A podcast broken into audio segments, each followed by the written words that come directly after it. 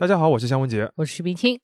商业世界里呢，有一类公司非常迷人，就是隐形冠军，因为他们能够在一个不为人所知的领域里边做到非常领先。所谓的闷声大发财。没错，探究他们的故事呢，也能帮助我们打开视野，知道原来人类的这个日常生活里还有那么多不知名但是非常重要的一些产品和技术。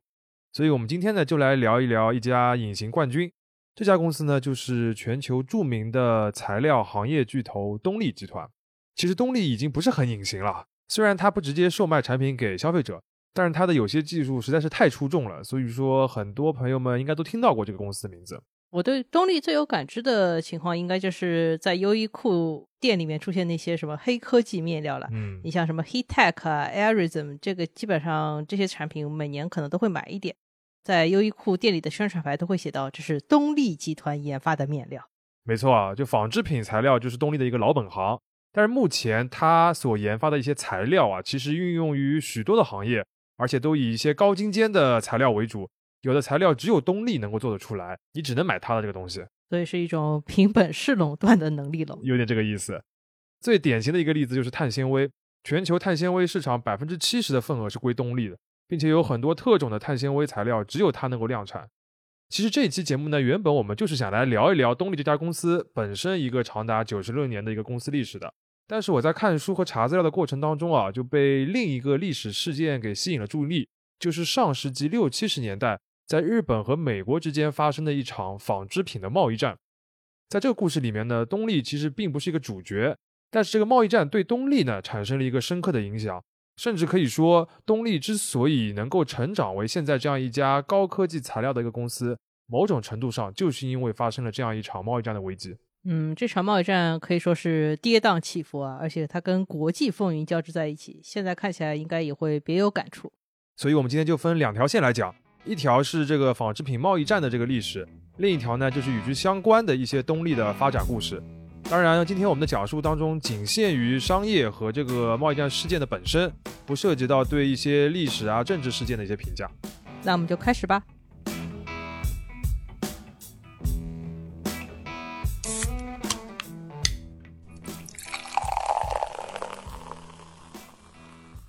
这里是商业就是这样。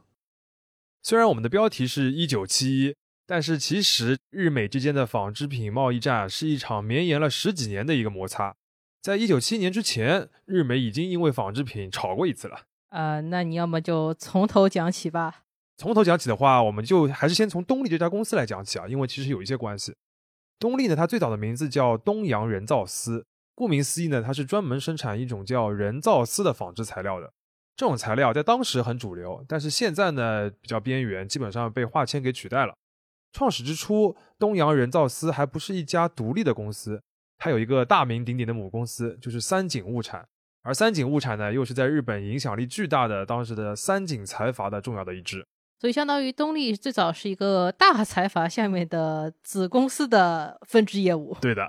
那么到了日本二战战败之后呢，财阀就被要求解体了。三井物产也解散了，东洋人造丝呢就成了一个独立的公司，而且它在战后业务发展的非常快，公司的员工很快就有上万人了。哦，一个非常大的企业。嗯，那它为什么会发展的很快呢？其实就涉及到一个日本纺织业的时代背景。其实啊，对于任何正在现代化过程当中的一些新兴的经济体来说，就不单单是日本，你像后面的东亚四小龙啊，包括改革开放之后的中国内地啊，甚至是十八世纪工业革命初期的英国，都是的。你去看，他们纺织业都是经济腾飞的一个起步点，因为这个纺织业它有这么几个好处啊。第一是它前期的投入的门槛相对较低，你要一上来就造一个车，那初期的这个资金、技术的设备的这个投入啊，都挺吃不消的。第二个呢，就是纺织业它的全球市场特别的大，是因为你是衣食住行的基本的需求嘛，而且你因为有个全球的市场，所以说你能够出口赚外汇。第三呢，就是纺织业特别能够拉动就业。我们查了一下日本这个厚生劳动省的统计，在一九五五年的时候，全日本纺织业的从业者占到整个社会整个就业人口的百分之二十以上，是仅次于餐饮业的啊，这么高比例啊，那真的是四大需求是绝对的支柱产业了。没错，所以就很好理解，在当时纺织业也是日本的一个支柱产业，那东丽在当中呢就会发展的比较快。那么这么多人来从事这个纺织业，就会带来一个很明显的效果，就是在劳动力的价格上面呢就会有优势，这也是新兴经济体一个比较常见的优势了。所以日本很快就成为了全球最大的一个纺织品的出口国。所以它这个纺织业支柱是因为它还能出口，而出口的最主要的目的地呢就是美国。这也逐渐引起了美国本地纺织业的一些反弹啊。当时美国媒体炒作过一个非常有名的一美元衬衫的一个新闻，就是说日本这个进口的衣服啊太便宜了，只要一美元就可以买一件衬衫，那美国的本地的产品根本没法打啊。所以美国当地的纺织业就在五六十年代有一个很强烈的呼声。就是要求限制日本纺织品的进口，然后呢，美国政府就跟日本政府谈，最后日本政府是签了一个自愿性出口限制的协议。怎么还有自愿性出口限制这种东西？到底是什么叫自愿呢？也就是说，字面意义上就是说，日本我自愿控制这个我对于美国的纺织品的出口的总量，没有人强迫我，我是自愿的。啊，这个话说听起来很熟悉嘛。哎，这么做呢，主要就是美国为了避免落人口实。当时啊，这个因为整个西方世界呢，已经开始推动一些像自由贸易啊，甚至像关税贸易总协定，也就是 WTO 这个前身啊，已经开始酝酿了。美国呢，也曾经拿自由贸易这个点来施压，像日本这样的一些新的经济体，让他们开放一些对美国的产品的限制。哦，自己有优势的东西嘛，就要放开贸易；别人有优势的东西，就要人家自愿限制啊。吐槽的非常好啊，但现实就是如此。所以呢，我看了一下，在一九六一年，他们日本政府达成的这个自愿出口的限制的协议里边啊，其实是规定了非常硬性的数字，就是类似于日本一年向美国出口的棉纺织品总共不能超过多少平米，然后呢，今后每年的增长率不能超过百分之五，不能超过百分之一，就是这样的一些数字。呃，直接换算成面积和这个很小的比例也是非常简单粗暴了。对。但是啊，这有意思的是，当时啊，就是在一九五零年代后期，日本在整个美国纺织品市场的份额啊，并不是很大。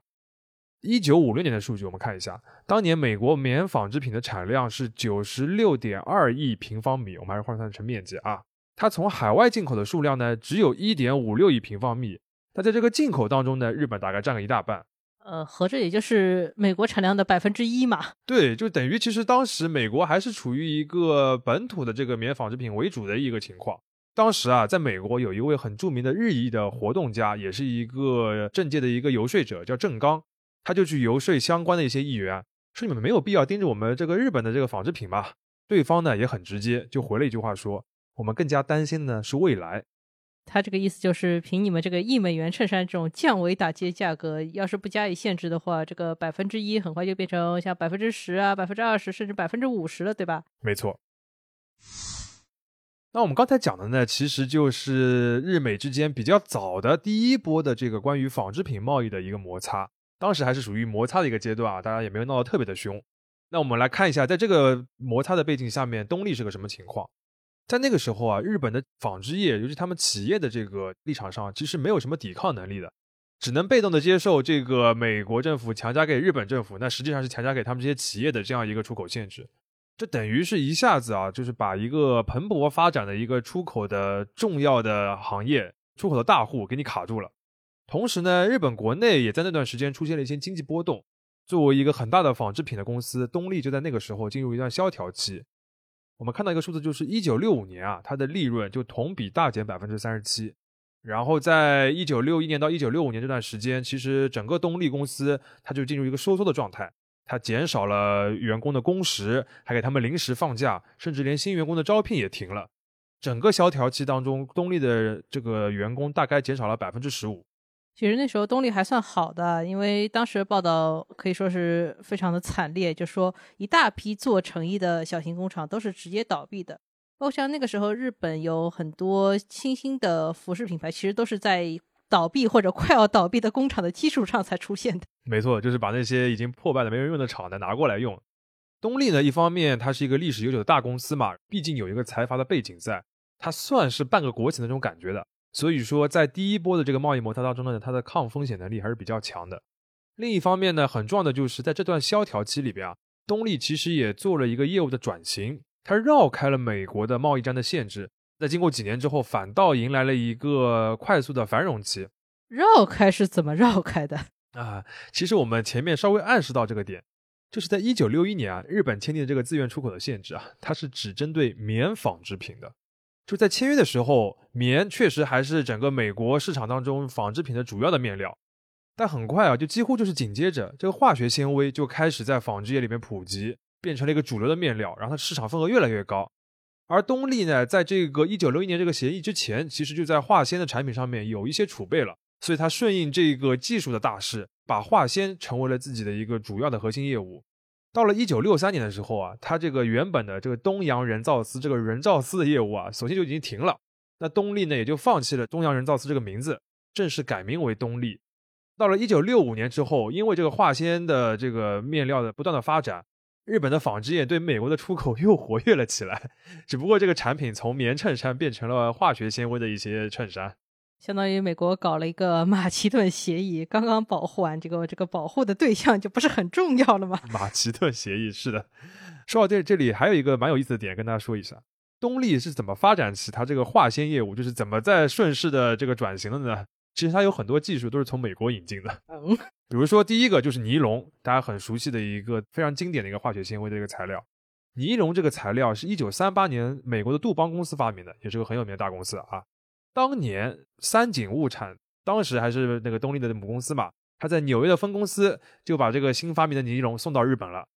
东丽拿到这个新材料就开始仿制 研发。那么在战后呢，到了一九五一年，经过一系列知识产权上的一些交涉啊、扯皮。杜邦和东丽就签了一个关于尼龙的专利技术的一个协议，之后东丽就开始做这个尼龙的生意了。到了一九五九年的时候，就是在这个日美纺织品贸易的这个摩擦的前两年，美国的杜邦公司啊又发明了一个新材料，就是著名的这个弹力的材料莱卡，就是现在 Lululemon 上面大量应用的那个材料。那这一次呢，东丽就不是跟他搞专利的这个转让了，这双方直接是在一九六四年成立了一个合资公司，在日本来生产莱卡，然后再出口到美国去。当然，还有另外一个重要的一个化纤叫涤纶啊，那个是在一九五二年的时候，也是从英国 ICI 公司引进到东丽的。所以某种程度上来说，是一些美国和英国的大公司帮助东丽绕开这个马其顿防线了。没错，所以那个时候东丽呢，其实不算是一个有太强的原创研发能力的一个材料公司，主要还是靠引进海外的先进技术为主。另外呢，这个也是国与国之间贸易的这个复杂和有趣之处啊。你一边政府层面对吧，在那边硬碰硬的搞一些呃贸易摩擦，搞贸易战；另一边企业这边，他们就可以搞一些技术转让、合资经营，搞得风生水起的。没有永远敌人，只有永远的利益啊！这个才像是商业世界应该有的样子。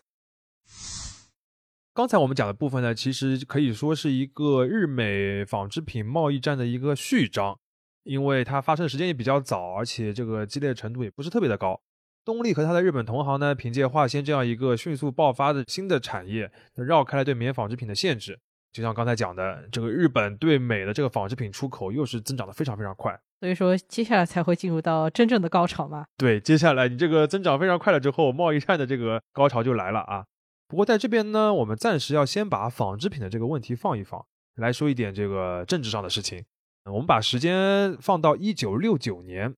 当时。的日本首相名叫佐藤荣作，他已经当首相当了五年了，而且那个时候的日本呢，就举办完奥运会，经济呢也腾飞了，处于一个景气时期，所以佐藤是一个怎么说呢，志气满满的，他就把最主要的一个从政的目标从内政转向外交了，他就希望在自己的任内啊能够完成一件事，就是冲绳返还，希望从美国的手里拿回对冲绳这个地方的一个治理权，一下就进入到国际 风云的环节了，有点啊。因为纺织品的贸易战真的是和这个国际 风云啊深深的纠缠在一起。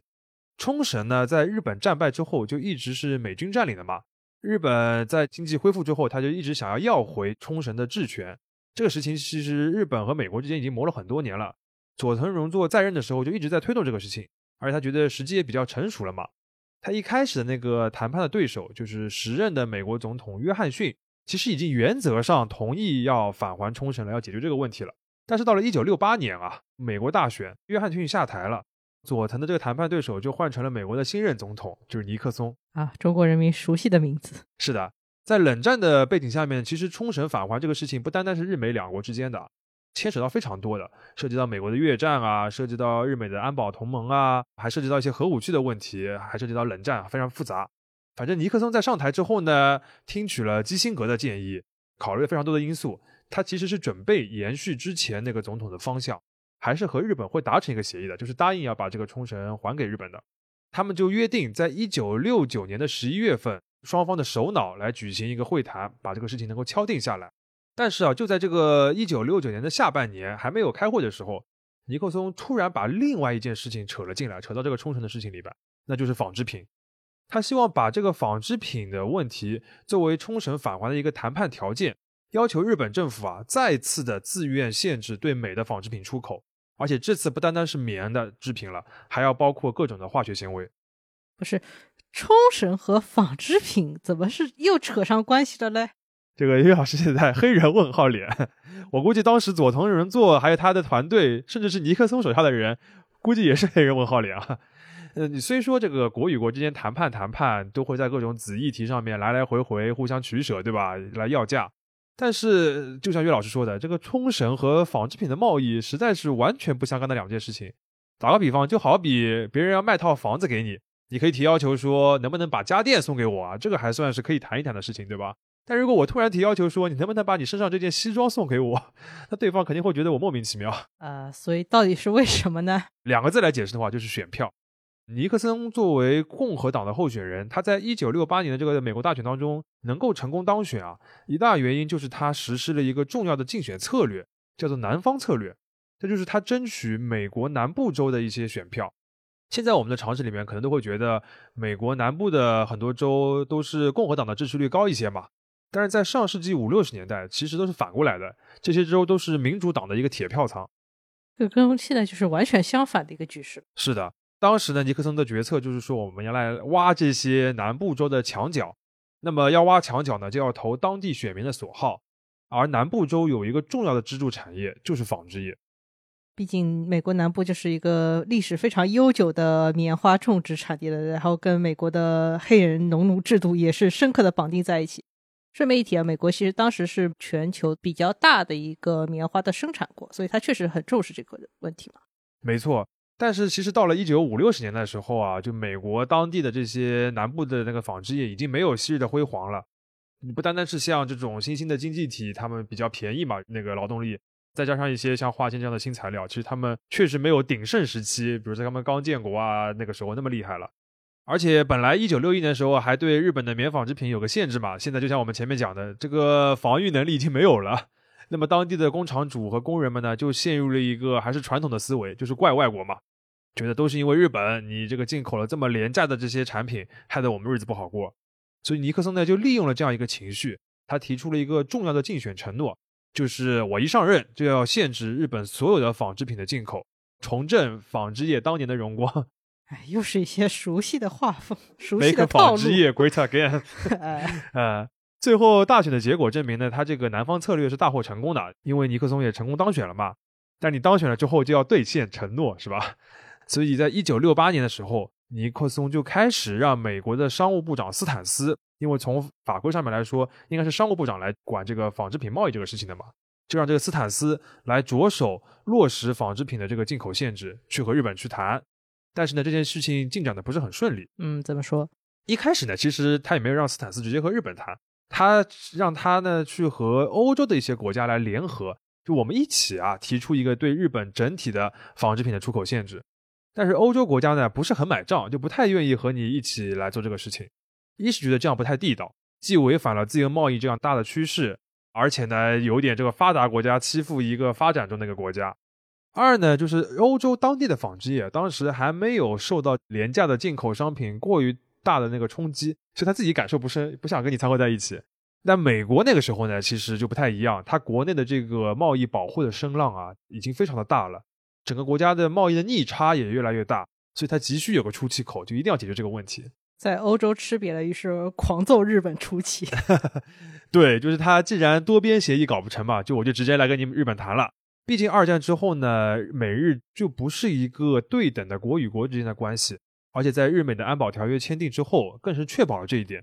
所以呢，他们其实是有很多筹码来施压日本，来限制他这个纺织品的出口的。最后的结果就是他把冲绳和纺织品连在了一起。其实直到现在也没有明确的档案告诉我们，到底是哪个聪明的小脑瓜创造性的把冲绳回归的问题和纺织品贸易联系在一起。但是我们可以明确的有一点，就是肯定是尼克松本人他确定了这样一个谈判的策略。其实现在的话，这种类似的谈判技巧也是比较普及的，但是在当时肯定算是一个创举吧。没错，不过我们这边补充一点啊，就是即使是这样一个创举，当时的这个日本纺织业，尤其是一些企业家啊，也不能说完全的没有预期。我读到过一段回忆录，它的作者记载说，他在一九六九年的时候，就是这个下半年，他读到了一份电报，内容就是我在当选后。我们将尽快与有关国家讨论对所有纺织产品，包括羊毛和化学合成纤维的进口问题。这个电报的发件人呢是尼克松，收件人呢是一个叫瑟蒙德的参议员。瑟蒙德他的选区就是美国南部的纺界的重镇。而这个回忆录就是读到这个电报的这个人，他的作者叫宫崎辉。宫崎辉是当时旭化成这个公司的社长。旭化成和东丽有些类似啊，也是日本非常大的一家化工企业。那宫崎辉呢，他是在带领了旭化成在日本战后的一个腾飞，在维基百科里面把他称为是旭化成的中心之祖。呃，这么厉害？嗯，而且宫崎辉还有一个身份，就是日本化学纤维协会的会长，也是后来的日本纺织业联盟的一员。我们之后的这个节目还会提到他。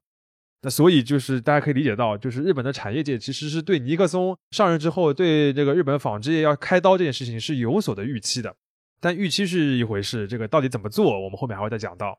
总之呢，尼克松就把这两件事情绑定之后，也就决定了纺织品的这个贸易战啊，就不再是一个独立的贸易的问题了，而是跟这个国际的政治深深的牵扯在一起。而且纺织品的贸易战，它就不可能是一个。商务部长和日本这边的通产省的人来谈的一个问题了。这个谈判只能在两国的元首之间发生，因为它涉及到一些不同跨部门的问题了嘛。而佐藤荣作呢和尼克松他们就预定在一九六九年的十一月开始这个冲绳问题的会谈。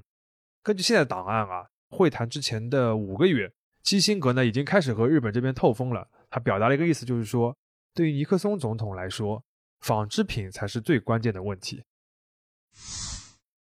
那相当于尼克松这边的招式已经很清楚了。那么日本政府这边是怎么接招的呢？首相佐藤荣作呢，当时的立场其实很纠结。一方面啊，他对于冲绳的这个返还其实是志在必得的，就是他一定想要在任内完成这件事情。另一方面呢，他肯定也对于尼克松把这个纺织品的事情牵扯进来很反感。所以在一九六九年十一月十九日，双方的第一次首脑会晤的时候啊。虽然美方已经跟他明确的说了，就是我最关心的就是纺织品的问题，但是佐藤荣作呢一直没有松口答应，并且这件事情呢，他一直希望就是说处于保密的阶段，就是说我知道了你对纺织品很关心，但是我们双方都不要把这两件事情公开的和冲绳的事情连接在一起，就是我们私下都知道，但是公开表达的时候呢，从来没有过。那简单的说，就是会议的主题从来没有变化，这点是对于日本国内是非常重要的。对，非常重要。但是美国那边其实 冲绳不冲绳的我也无所谓，我就是要让你在纺织品上面让步嘛。所以到了第二天十一月二十日的时候，尼克松和佐藤荣作再次会谈，当时呢就发生了很戏剧化的一幕，就尼克松很直接的再次要求日本在纺织品的出口这个问题上面让步，然后佐藤荣作呢就回答了一句叫 “zen shoshimas”，这个日文呢它的中文就写成善处，就是妥善的善，处理的处。这句话呢被翻译成英文，翻译成什么呢？叫 "I will do my best"。然后尼克松方面就把这句 "I will do my best" 认为是佐藤就答应了美方的要求，而在日方的记录里边，佐藤荣作就是完全没有这个意思，他只是说我回国会妥善处理接下来这个谈判的事情，所以变成了一个翻译问题吗？就是翻译要背锅是吗？其实啊，就是日语的这个 "zen sho"，就是我们中文一般翻译成妥善处理或者重视啊。它多少是带有一点消极的意思，就是类似于我知道了，但是呢，这个事情还是比较难办的，办不办得成呢？不好说。我只是说我努力的要去做这件事情而已，非常微妙的情绪。你说翻译成 do my best 也不是不对吧？但是就少了那种微妙的这个消极的感觉。嗯，这个过于微妙，感觉应该翻译成 try my best 可能更好一点啊。啊，也是有点为难这个现场的翻译团队。不过呢，就是你理解上下文就知道啊，就是我们看双方的回忆录里边，佐藤荣作的秘书啊，还有一些日方参与谈判的官员都说，佐藤荣作始终都是希望跟尼克松说，我们还是把纺织品和冲绳分开来谈，不要在这个场合里面一起谈，所以一直没有松口。但是呢，尼克松又一直强调这个事情，他就回答了一句，就是说纺织品的问题，我们接下来肯定要谈的，但是呢，我会组织一个代表团，至于谈的结果是什么，我可是没有松口。那么你说这个东西到底算不算松口呢？我也说不清楚。其实我觉得还是说明了当时日本和美国关系确实是不太对等的。他能够当场顶回去的筹码并不是很多，尤其是冲绳这件事情上，其实是佐藤荣作自己等不起。对，就是多少是他其实内心知道，你既然提了这个强硬的要求，我最终是不得不答应的。我就是在用各种办法在跟你磨嘛，缓兵之计啊。但是呢，你出了这个乌龙之后呢，问题就搞大了。因为就是美方认为你已经答应了嘛，所以大家非常愉快的就签了这个冲绳问题的协议。美国人就觉得啊，那既然冲绳问题解决了，我们接下来应该很积极的来筹备这个纺织品这个贸易的谈判了。结果啊，这个美国的商务部长这个斯坦斯一开始谈跟他对谈，这个日本的政府部门啊根本就不妥协，而且是强硬的回绝了美方的这个出口限制要求。等于是在冲绳的协议达成之后，日美的政府双方关于这个纺织品贸易的问题。谈了一年多都没有谈成，直接就是谈崩掉了。那个时候，美国商务部应该也很奇怪吧？就是双方老板不都已经完全谈妥了吗？你怎么不按剧本走啊？对的，而且这个时候火上浇油的事情又来了，就是非常善于爆料的这个美国媒体，把他们冲绳和纺织品绑定的这个秘密交易啊，就是两国元首之间的这个密约啊，给曝光了。说实际上冲绳和纺织品是放在一起谈的，而且双方元首已经谈妥了。那这个新闻马上是被日本媒体大肆的报道。还提出了一种说法，叫做以线换神，就是说日本政府用牺牲纺织品的方式来换取了冲绳。那日本的纺织业听到了说，肯定是大为光火，他们就组织了一个我们前面提到过的日本纺织业联盟，主要就是用来做抗议活动的，就跑到抗议，所以才形成了联盟。对，就真的就是跑到政府门口就是抗议示威的这样的情况。而且这个抗议啊，不单单是企业之间组成的这个民间联盟，其实多少是有些政府机构的这个支持或者说是配合的。这个政府机构呢，就是大名鼎鼎的通商产业省，就是简称通产省。通产省就是那个号称引领了整个日本战后经济腾飞的政府部门吗？对的，就是之前去世的这个东亚学家傅高义有一本非常有名的书，就叫《日本第一》嘛，里边就推崇了通产省的这个作用。还有一本美国学者的日本的研究的名作叫《通产省与日本奇迹》，你听这个书名就知道，完全的挂钩了。嗯，其实中国在改革开放初期也有很多人去研究或者考察了日本通产省的模式。嗯，其实通产省做的事情呢，就是依靠各种产业政策来扶持一些重点行业，让他们能够快速的发展，形成一个国际上的竞争力。他们具体的一些做法、一些工具啊，比如说像税收的优惠啊、投融资的倾斜啊。一些主动的高新技术的引进啊，一些行业标准的制定啊，等等的，其实我们现在非常熟悉。很多做法在中国的改革开放当中也发挥了非常重要的一个作用。那由于当时日本处于一个经济复兴的过程嘛，所以日本的这个通产省就有了非常大的影响力。通产省的这个官僚公务员们也是非常有精英的自觉的，就是我在引领带领这些企业们这个奋进，对吧？你从这个部门的设置就知道了，通产省下面啊会设置非常多针对不同行业的部门。比如说有个专门的纺织杂货局，还有重工业局啊、自动车局就是汽车局，还有什么电子啊什么局都有的。他们这些局呢，就和行业保持一个密切的联系，来引领他们的发展。这个听上去稍微有点 计划经济的感觉嘛。说起来有点复杂，就也不能单纯的用计划和市场来区分。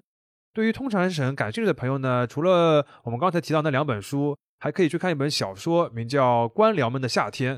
还有个同名的日剧，就是来讲通产省的。那我们这边呢就不先展开，你只要知道，就是对于通产省它的立场上面来说，它肯定是要以支持这个本地产业的发展为主的。那么纺织业吃了这么大一个亏呢，它肯定是要大多数的官僚嘛，我们可以这么说，通产省里面大多数的官员还是非常要支持这些产业来抗议的。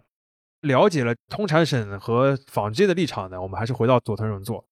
你这个以线换神这个事情啊，已经成为了一个公开的秘密。国内这个民间和官方反对声都非常大，但是这个佐藤荣作啊，他就不论是公开场合还是私底下，比如说通产省的官员来问他，他都坚称两件事情是不搭界的，没有所谓的以线换神的这个密约。这么说了嘛，媒体也会去报道，尼克松就知道了，知道了之后就勃然大怒，还爆了粗口，就是说你这个家伙背叛了我。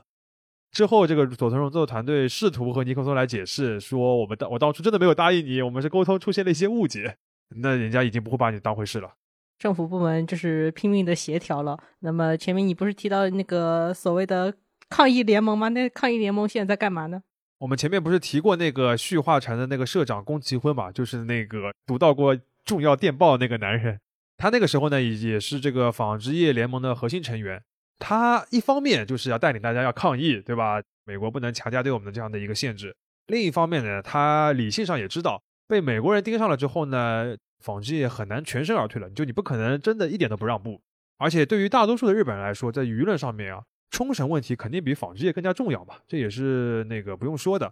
那既然我们前面讲到的那个政府之间，通产省和这个美国商务部之间的这个谈判已经谈崩了，那我们民间就做个姿态吧，我们这个纺织业企业自己搞一个民间的协议，自愿的来限制出口。又是自愿限制出口，不过这个事后再找补是不是有点太晚了嘞？没错，站在美国的方面的话，就是尼克松根本就不买账。啊，你政府嘛，这个佐藤荣作元首公开的就否认跟我之间的这个承诺，然后官方这个政府之间谈嘛也没有谈妥。你民间现在搞出一个自愿签字的协议，他对这个协议啊非常的不满意。根据事后的了解，自我限制的这个协议条件对于日本的企业肯定还是比较宽松的，相对来说啊，他仍然给自己保留了每年两位数的这个增长的一个空间。但是美国内部其实他自己设的那个具体的数字啊。是日本的化纤每年对于美国的出口增长率不能超过百分之五，这个其实是有个很大很大的一个区别的。另外一方面呢，尼克松从这个面子上或者情绪上，他也不愿意接受这种民间自愿的方式，不是官方的不肯承认嘛？我现在就硬邀你日本政府来谈，我不要你民间的这样一个协议。嗯，反正这个秘密已经是公开的秘密了，就是索性让你跪下来。对，就一定要摁着你低头。这个时候，其实美国方面或者说尼克松方面啊，他这个外交报复的意味已经非常浓了。在这个日美政府之间的纺织品贸易谈崩之后，尼克松在国际舞台做了非常多的大的动作，其中最大的呢就是宣布美元和黄金脱钩，同时呢加征所有产品进入美国的一个关税。还有一个政治上的事情呢，就是访华。这些事情啊，就是站在日本的立场上面，都是对他们的这个不管是经济也好啊，还是外交了也好啊，有很大的冲击的。前者是直接导致了日元的进一步的升值，后者就是地缘政治上的一个打击。关键是这些事情啊，就是美国和日本都没有通气。好像历史上对这一串动作也是有一个专有名词，就叫尼克松冲击。对，Nixon shock。对于日本来说，那个是真的非常 shock。而且可以想象，对于纺织业来说，这个 shock 是加倍的嘛。客观来说啊，布雷顿森林体系的倒塌，其实对于这个出口导向的日本纺织业来说，它这个打击啊。后面来看，其实有可能比美国的这个限制出口啊更加的大，因为日元的大幅升值是根本上削弱了日本纺织品的一个价格优势，就你不管出口到哪里，你都不合算了嘛。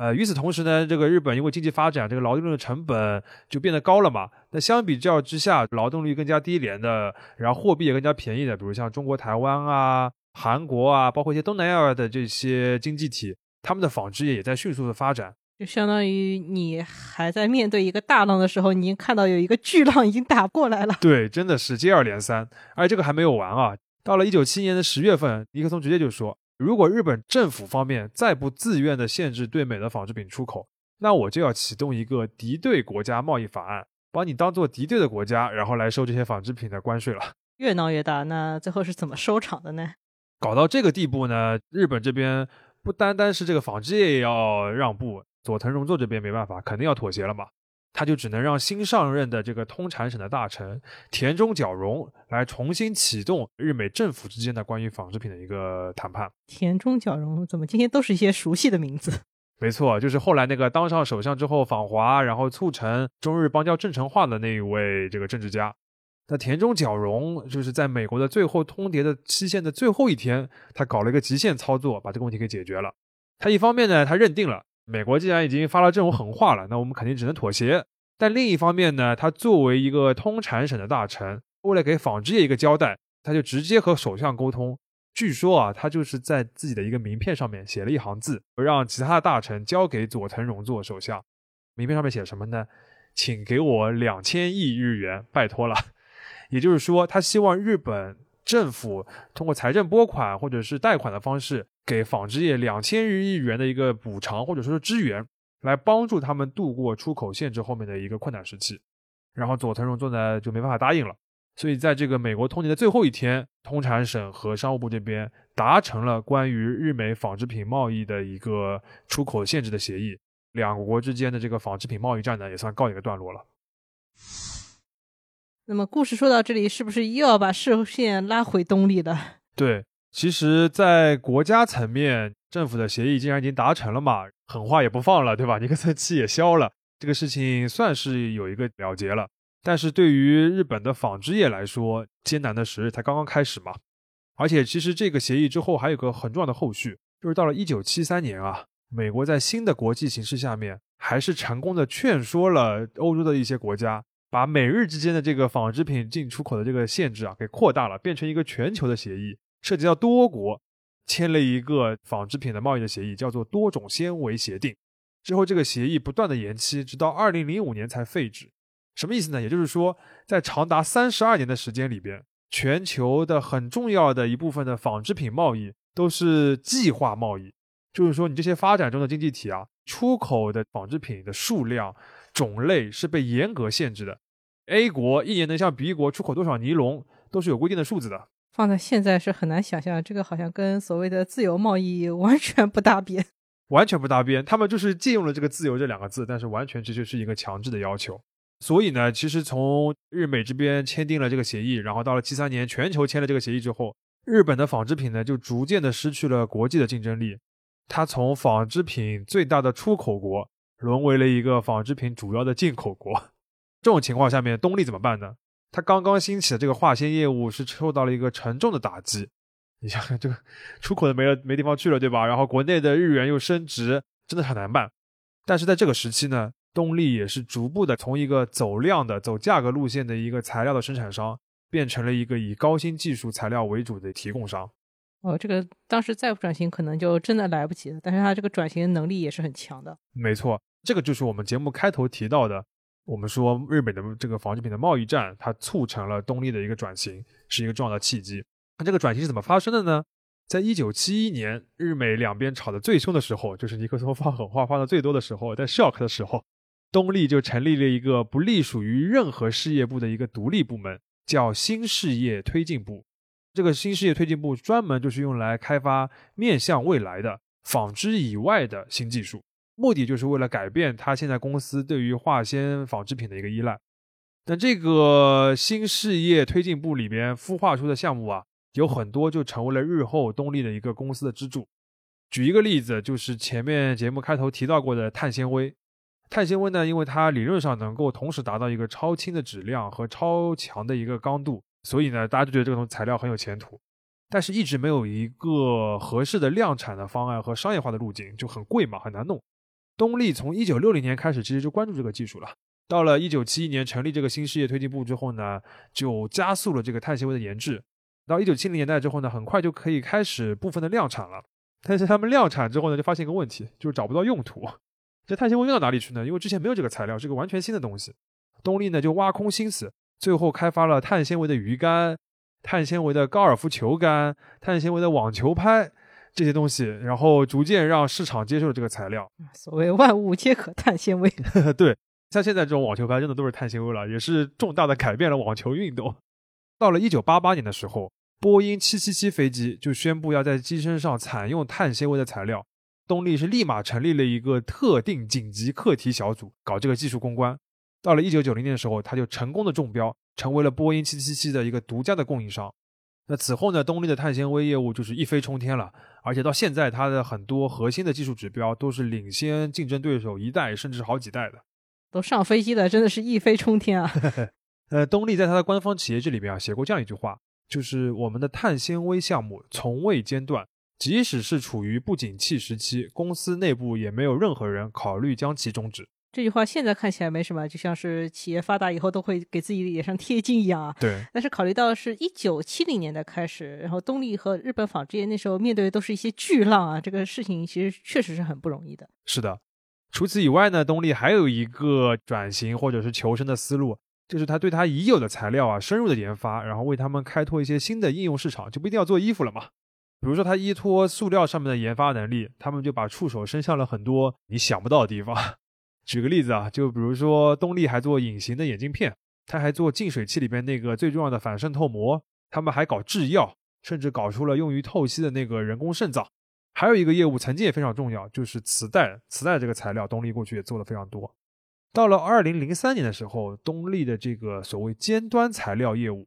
它的整个销售额就达到了三千四百四十一亿日元，占它总体的百分之三十一点六，而且是占它整个利润的百分之五十六点七。相当于东丽就变成一个真正的高新技术企业了，真的高新技术企业，而且利润都是靠这些高新技术来获得的嘛。当然啊，你从这个原本稳定的一些就是卖一些尼龙啊这些纺织品，转型到走小众的尖端市场，还是有风险的。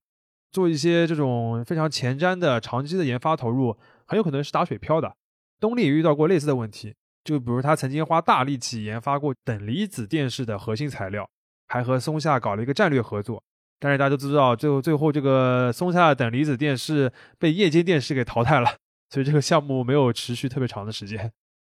那简单总结一下，就是到了这个阶段。东丽就不再是当年日美纺织品贸易战摩擦初期那一个纺织尼龙的，或者说是引进国外技术的这样一个跟随者了。他自己成为了一个开发新技术的一个行业的引领者。纺织业的老本行也还是做的，只不过也都是要做高科技的这个纺织业。其中最有代表的一个项目呢，就是节目开头提到的，从一九九九年开始和优衣库的一个深度的合作。双方的这个深度绑定，在整个纺织业都是非常少见的，因为它不但涉及到产品开发，还涉及到整个供应链。像优衣库的工厂开到哪里，东丽的工厂就开到哪里。优衣库有很多新产品的开发，是直接得益于，也同时催生了东丽在面料技术上面的很多突破。这是一个非常典型的互相成就的故事。没错，那像现在这样一个多元的，然后涉及到非常多产业的这个高新技术的积累。或多或少就都可以怎么说归功于，或者说是与当初七一年那个危机之下成立的这个新事业推进部能够连上关系的。说到这里呢，还有最后一个小故事想跟大家分享，就是我们今天为什么会想起要讲东丽以及这个一九六七十年代日美之间的纺织品贸易战，起因呢就是我们刚才讲到的这个优衣库有点关系的，因为我最近翻看到了之前参加过的一次对于优衣库创始人刘景正的一个采访。在当时啊，就现场有一位记者问了刘景正一个关于进博会的问题，结果刘景正回应了几句之后，突然就说起了东丽的例子。他说，一九七一年，日本的纺织业被迫接受了出口的限制，业务受损，但东丽在这之后大力开发高技术含量的材料，才一步步走到现在。他认为这才是企业在全球环境风云变幻的时候该有的做法。了解了这一段历史的话，相信你对刘景珍为什么会说这句话呢？可能就是会更理解，也更有感触一些。纺织品之后，日美之间其实还在汽车啊、半导体还有家电各种各样领域发生过一系列的贸易摩擦。当时两国的经济状况啊、战略地位和整个时代的背景和现在也是大不相同的。但是呢，对于希望长久发展企业而言，不管是说借势也好，还是逆势也好。如何与整个大时代保持一个互动，始终是一个非常非常困难的课题。商业就是这样。